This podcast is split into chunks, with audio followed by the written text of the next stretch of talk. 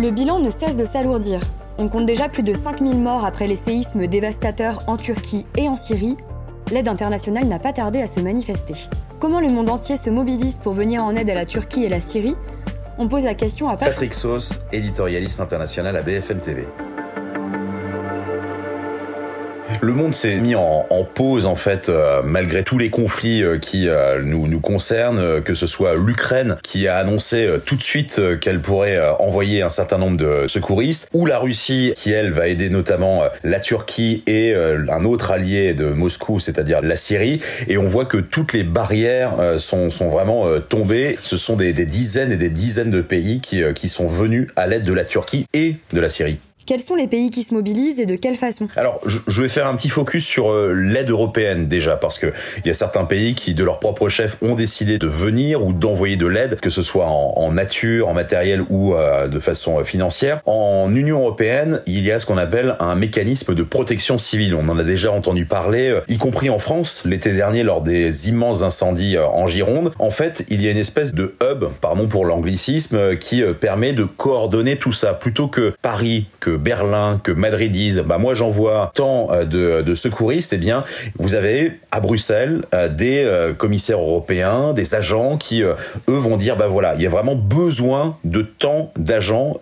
Qu'est-ce que vous pouvez m'envoyer? Bah par exemple, les Français ont dit, on va envoyer près de 140 secouristes. Les Espagnols ont dit pareil. Eh bien au total, ce sont près de 1200 secouristes qui sont partis ou qui sont en cours de voyage vers la Turquie. Est-ce qu'ils apportent tous leur aide aux deux pays? Alors il y a certains qui très naturellement se sont euh, lancés vers la Turquie, d'autres vers la Syrie. Alors il y a, euh, des aides qui sont improbables, je dirais, euh, vu le contexte géopolitique. C'est Israël qui a tout de suite décidé d'envoyer de l'aide en Syrie. On sait que la Syrie de Bachar el-Assad ne reconnaît pas l'existence même d'Israël, de l'État d'Israël. Et pourtant, aucun problème, Bachar el-Assad, dictateur sanguinaire qui mène vraiment d'une main de fer son pays, qui détourne, on le sait, toutes les aides humanitaires qui existent depuis le début du conflit en, Syrie, bien là, il a lancé euh, très officiellement un appel euh, à l'aide et Israël va envoyer de, de l'aide. Je pense à la Grèce qui a des relations conflictuelles avec la Turquie. Est-ce que certains conflits géopolitiques ne présentent pas des freins pour l'aide internationale? Ça aurait pu, mais on a vraiment plusieurs exemples de, de barrières qui sont tombées. Très rapidement, la Grèce a dit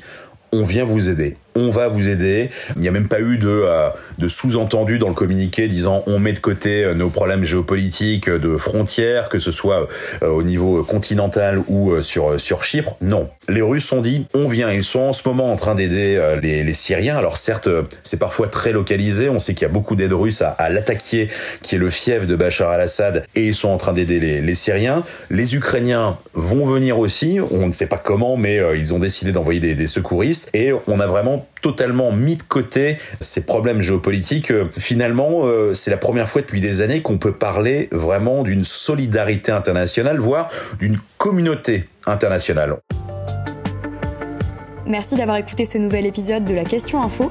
Tous les jours, une nouvelle question et de nouvelles réponses. Vous pouvez retrouver ce podcast sur toutes les plateformes d'écoute, sur le site et l'application BFM TV. À bientôt!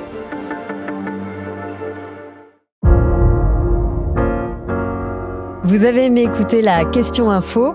Alors découvrez le titre à la une, le nouveau podcast quotidien de BFM TV. Les grands récits de l'actualité, des témoignages intimes, c'est tous les soirs sur vos plateformes préférées. À bientôt